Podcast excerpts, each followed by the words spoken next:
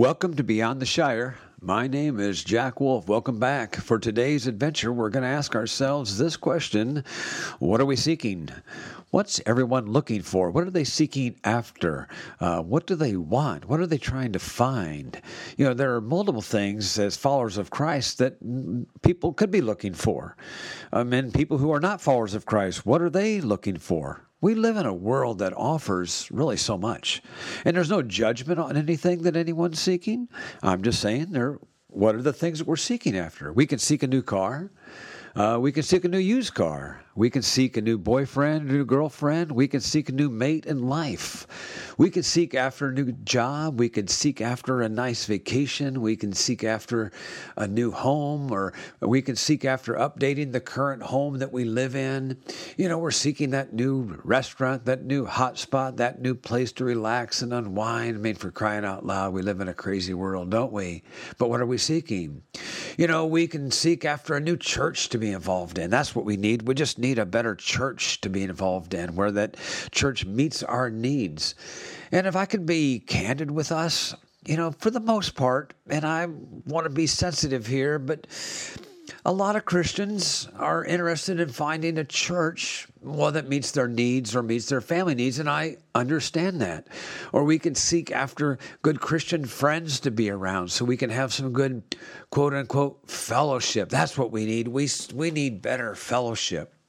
We see in the book of Acts, chapter 2, verse 42 to 47 it kind of addresses this. I mean we, are talking about uh, this is the early church getting started. It says they devoted themselves to the apostles teaching and to fellowship and to breaking of bread and to prayer. And everyone was filled with awe and many wonders and signs performed by the apostles. And all believers were together and they had everything in common. They sold property possessions to give to anyone who had a need. And every day every day, I guess, every day they continue to meet together in the temple courts. I guess we don't meet every day anymore.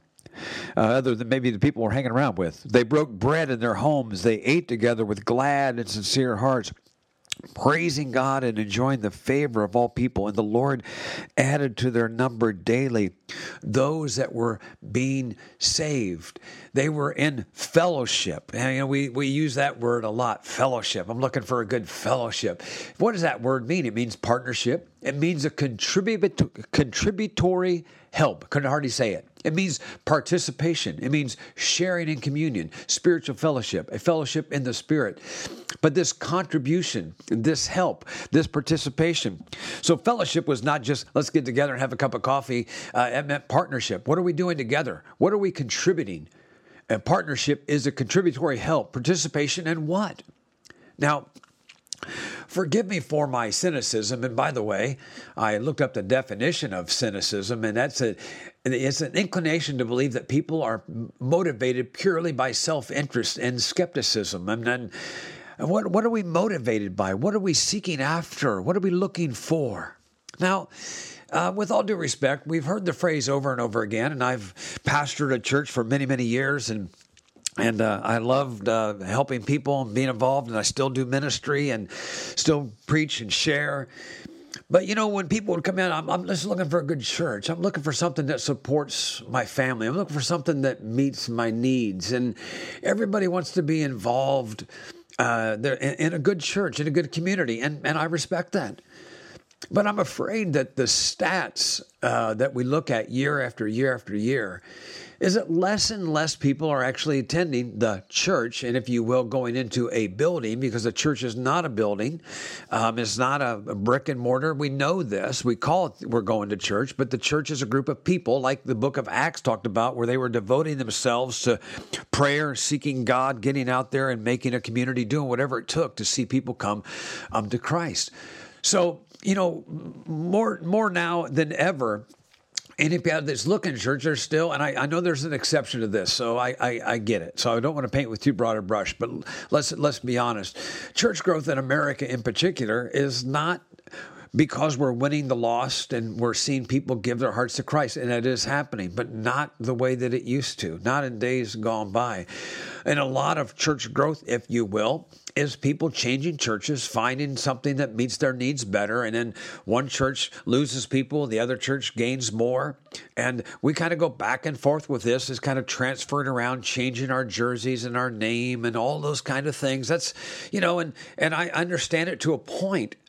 But that's not why the church exists. That's not why the body of Christ is on this planet. It's about rescuing people from darkness.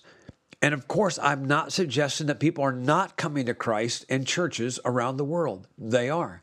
I'm not suggesting that people don't come to Christ in our own country. They are.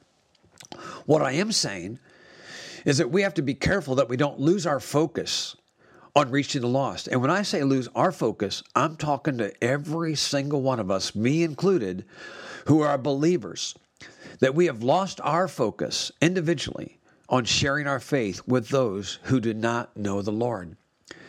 Do we, do I look for opportunities to share my faith?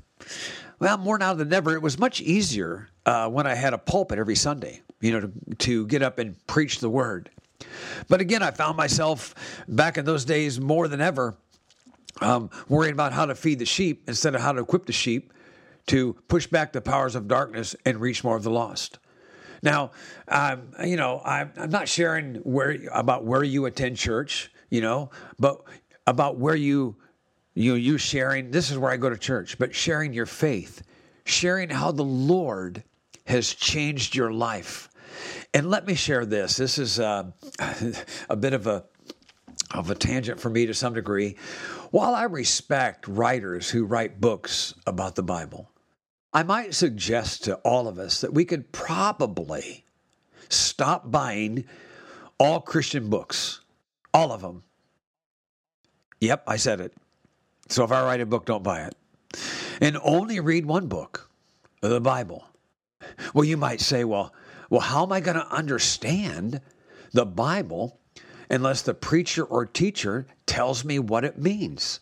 And while I admit that preachers and teachers help us have understanding in the Bible, when we if we rely on that solely and we get our little time in the Word and we're not in the Word daily, regularly, reading it. Listen, it's not that hard to understand. Now, I admit there are places that are hard to understand and are confusing, but here's the thing do your research. How would I find out? Look it up in the original language. Get a Greek, um, get a Greek Bible that that interprets the word in the original language. That's what I did on the other definition up above there. When I looked at the word fellowship and went to my Strong's Concordance, I found out what fellowship meant, and it it expanded the idea of fellowship. You can look things up in the original language. You know, God will be with you. He'll he's you're filled with His Spirit.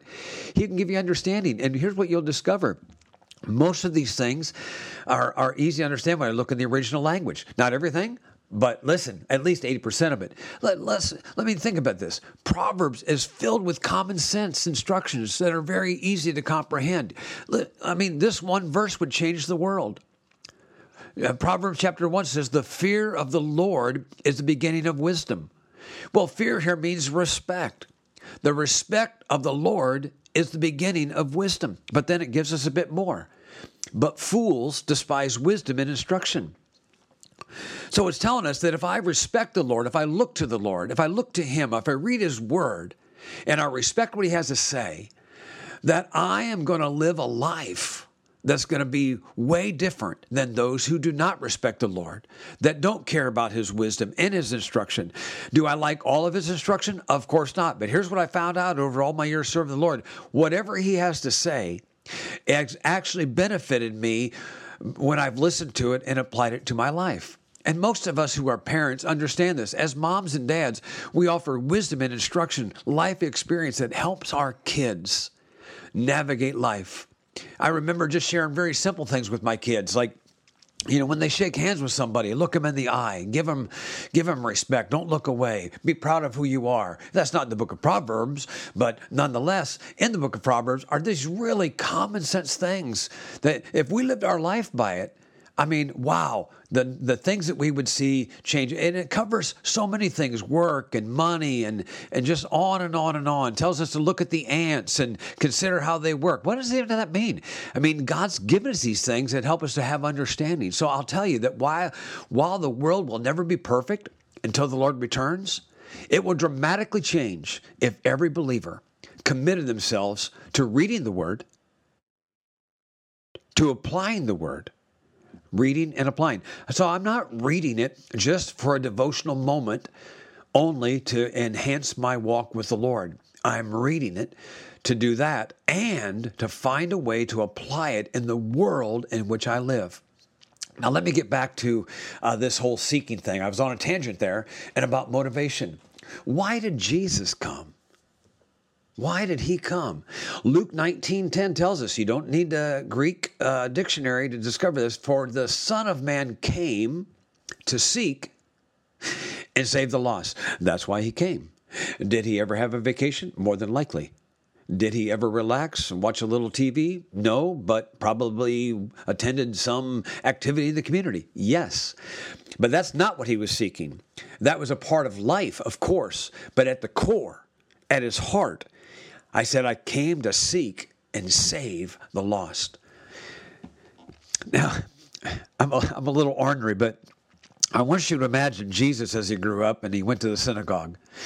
As he went to the synagogue, was he thinking, you know what? I need to find a good place to attend synagogue. I just need to find a good place to hang out and get with some people that I like and listen to some music that I care about. And I, am just looking for a place that I feel comfortable and you know, just kind of, you know, really, you know, meets my needs. That's that's what I'm after. Honestly, we hardly see Jesus in the synagogue, and some of the times we saw him in a synagogue, I mean, he came in, made a whip one of the places, and drove out the money changers. Not Jesus. Jesus was on the hunt. He was seeking people to save. He was seeking people that were lost. He told his disciples on one occasion to lift up their eyes because the harvest was plentiful. They were saying, Oh Lord, it's four months before the harvest comes. He's just giving us a simple story. Jesus said, Oh, no, no. Lift up your eyes. The harvest is plentiful. He was getting them to put their intention on people. He told them what, what where to go and what to do. See, all of this work, all of this kingdom work is not done by professionals. No, it's not done by professionals only. It's done by every single one of us who are believers. It's not just for paid professionals. When we leave church, you know, we we could talk, I would talk about the worship or whatever. I like kind of like that song or this really touched me, and there's good reflection there. I'm not saying that there is, but sometimes we can miss that that that's just the tip of the iceberg. The this book that we read gives us what we need to accomplish what is on the Lord's heart for those who do not know Him. Of course, there are people coming to know the Lord in churches in our country and around the world, but I would suggest that we are at the tip of the iceberg on what could be happening if each and every believer developed an awareness in their minds and in their hearts about what's going on around them and what they're actually seeking after. Listen to this this out of the book of Acts. If you got your Bible, um, grab it. This is just really straightforward stuff, easy to understand. The church is getting going. Acts chapter 4 starts in verse 29. Listen to this. Now, Lord, consider their threats. And listen to this and enable your servants to speak your word with great boldness. What, a, what an honest prayer. God, give us the boldness to speak your word. They, they weren't going, I got this. They were saying, Lord, I need your help. Guess what? I need his help. You need his help. Verse 30 Stretch out your hand and heal and perform signs and wonders through the name of your holy servant Jesus. After they prayed, the place where they were meeting was shaken, and they were all filled with the Holy Spirit, and they spoke the word of God boldly. And all of the believers were in one heart and mind. And it just goes on and on right there. They came and they spoke the word of God boldly. Now, a lot of times we say, well, you know, that, that's really not me. That, that's really not me. Uh, no, I, am not. I'm not a bold guy. I'm. I'm just kind of an introvert. The Bible is filled with introverts and extroverts and every type of personality and gift. And without exception, each and every one of them were committed to seek, to seek, to lift up their eyes and share a message. What stirs this message? Is it is the moment of wickedness that's on the rise. Listen, shaking our heads is not going to change it. Going, oh my gosh, what's going on in the world is not going to change it. The only thing that's going to change it is what happened in the early church needs to be going on right now. We need to be seeking and saving those that are lost. I mean, one day the Lord's going to return. And and I love uh, Romans chapter 10, you know, and listen to this. Listen to this. Verse 8. He says, but, but what does it say? The world is near you, it's in your mouth and in your heart. That is the message concerning faith that we proclaim. If we declare with your mouth Jesus is Lord and believe in your heart that God raised him from the dead, you will be saved.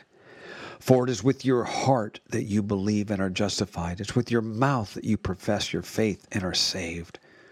As the scripture says, anyone who believes in him will never be put to shame, for there's no difference between Jew and Gentile. The same Lord is the Lord of all and richly blesses all who call on him. For everyone who calls on the name of the Lord will be saved. How then can they call on the one that they've not believed in? It's a question. And how can they believe in the one whom they have not heard? And how can they hear without someone preaching to them? And how can anyone preach unless they are sent? As it is written, how beautiful are the feet of those who bring good news. Listen, I'm thankful that the Lord has given us a beautiful place to live. And I know that in the world in which we live, it's far from equitable. I've traveled the world. Ah, we are. I'm spoiled. I, I'm. I'm blessed got so much we have so much beauty around us the jobs and the family and the vacations and the weekends and a place to relax and unwind and yes yes yes the lord wants us to enjoy each and every one of those experiences and yet he does not want us to forget the main thing that we're seeking to seek and save the lost can i i want to encourage you the Lord wants to, He is using your life. He has used your life. He will continue to use your life. But what's on my heart is that, myself included, let, let's kick it up a few gears. Let's get our hearts stirred. Let's dig into the Word. Let's ask the Holy Spirit to use us. The world that we live in will only change.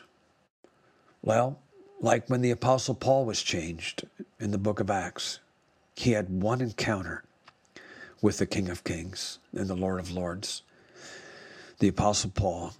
And the book is filled with so many people, and the world is filled with so many people. And I congratulate and applaud every good thing that's going on. But I'm just going to say it's not enough. And I'm going to try with the Lord's help to lift my voice more, to seek and save those that are lost. I'm going to try. You know what? You can too. You know what? We can all make a difference together. And as you're fellowshipping with your brothers and sisters in Christ, let's remind each other often why we're here, what we're seeking after. Enjoy all that God's given us, but never lose sight that we're seeking to see people who are saved, who are lost, and their life will change, and the world in which we live will become better and better. Yes, evil will still have its uprising, but at some point in time, a trumpet is going to sound, and the dead in Christ are going to rise. The Lord shall return, and evil will be done away with, as be, it'll be cast into a place that will never be known by by any of us. I'm thankful for what the Lord's done in our life, in my life, and I'm thankful for what He's done in yours. But I'm going to tell you, and I'm going to encourage you, there's so much more that we can do. And let's do it together. And together, we'll see the kingdom expand and grow and we'll be thankful for it, and they'll be thankful for it as their life has changed. Listen, I love you. I hope you have a great week. We'll talk to you next time.